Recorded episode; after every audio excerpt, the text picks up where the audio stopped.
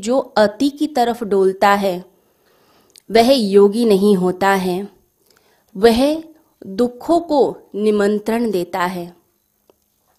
आप किसी भी चीज़ में अति करते हैं, आप विश्राम में करते हैं, आप श्रम में करते हैं, आप खाने पीने में अति करते हैं, आपकी जो लाइफ स्टाइल है, उसके अंदर कुछ किसी चीज़ की अति हो जाती है।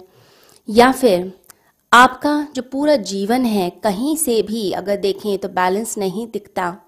चाहे वो निद्रा हो, चलना हो, बोलना हो, कोई भी चीज़ अगर बैलेंस नहीं है तो आप योगी नहीं हो सकते।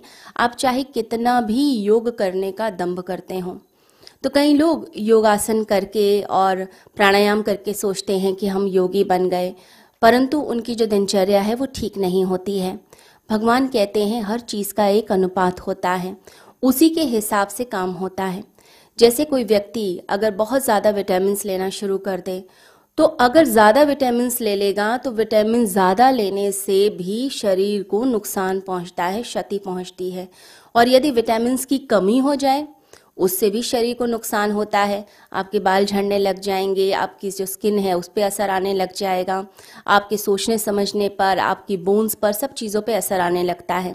तो हर चीज़ एक बैलेंस में ही चलती है। हमारा पूरा जो शरीर है, वो अगर एक बैलेंस में रहे तो स्वास्थ्य को उपलब्ध हो जाता है। तो हमारा अगर शरीर देखा जाए तो एक एक जटिल व्यवस्था है। जैसे यूनिवर्स है, ब्रह्मांड है। वो एक जटिल व्यवस्था है, बिल्कुल ऐसा ही यह पिंड है, यानी कि यह शरीर है। अगर देखा जाए तो सात करोड़ जो है सेल्स इसके अंदर हैं। तो एक पूरी नगरी की तरह ही ये हमारा शरीर है। अब इस पूरी नगरी के अंदर जब तक एक हार्मोनी नहीं होगी, तब तक स्वास्थ्य की प्राप्ति नहीं होती है। तो इस शरीर को पूरी कहा गया है। तो सांख्य और योग कहते हैं कि जो पुरुष है, यानी आत्मा है, वो इस पूरी में, इस नगरी में वास करती है।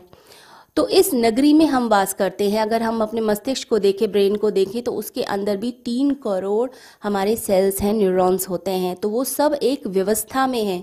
वो एक सब हार्मनी में है। उन सब के बीच में एक लयबद्धता है। अगर उनमें लयबद्धता नहीं होगी तो हमारा शरीर, हमारा मस्तिष्क काम नहीं कर सकता है। अगर हम एक एक सेल को भी डिटेल में देखना शुरू करें उनके अंदर की जो ऑर्गेनलीज हैं, उनको देखना शुरू करें तो उसके बारे में भी पूरी तरीके से अब तक रिसर्च नहीं हो पाई है, किस तरीके से केमिकल रिएक्शंस होती हैं, किस तरीके से शरीर कार्य करता है, अभी तक साइंटिस्ट पूरी तरह से पता नहीं लगा पाए कि कैसे कोई छोटी सी चीज़ भी, जिसका नाम तक हमें नहीं पता, अगर वो ना हो तो पूरे शरीर की प्रक्रिया ही खराब हो जाती है, वहीं के वहीं स्टॉप हो जाती है।